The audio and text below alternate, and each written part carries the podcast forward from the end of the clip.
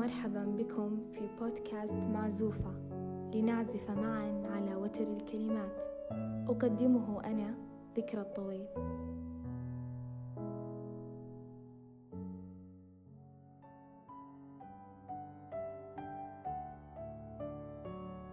حين ننظر للطبيعة نرى أشكالا مختلفة.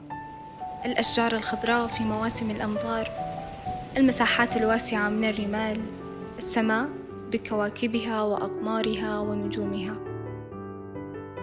ماذا لو كانت جميعها متشابهة؟ سرعان ما سوف ينتابنا شعور الملل من النظر إليها؟ وهنا تتمحور فكرة التنوع. وكما يقول المثل الإنجليزي Colorful spring of life. التنوع عبر الحياة. إن للتنوع معاني عدة وله حكمة. وهي من النعم التي من الله بها علينا من جميع النواحي.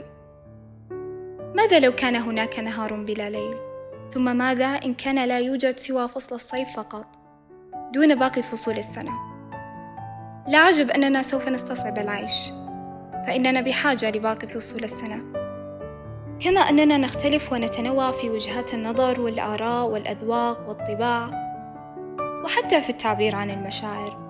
هناك من يستغرقه الحزن طويلا وهناك من يتعاطى مع الظروف بحكمة ويتجاوز كل ما يمر بها من عوائق.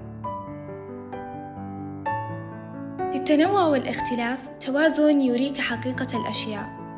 وكما يقال بضدها تعرف الأشياء.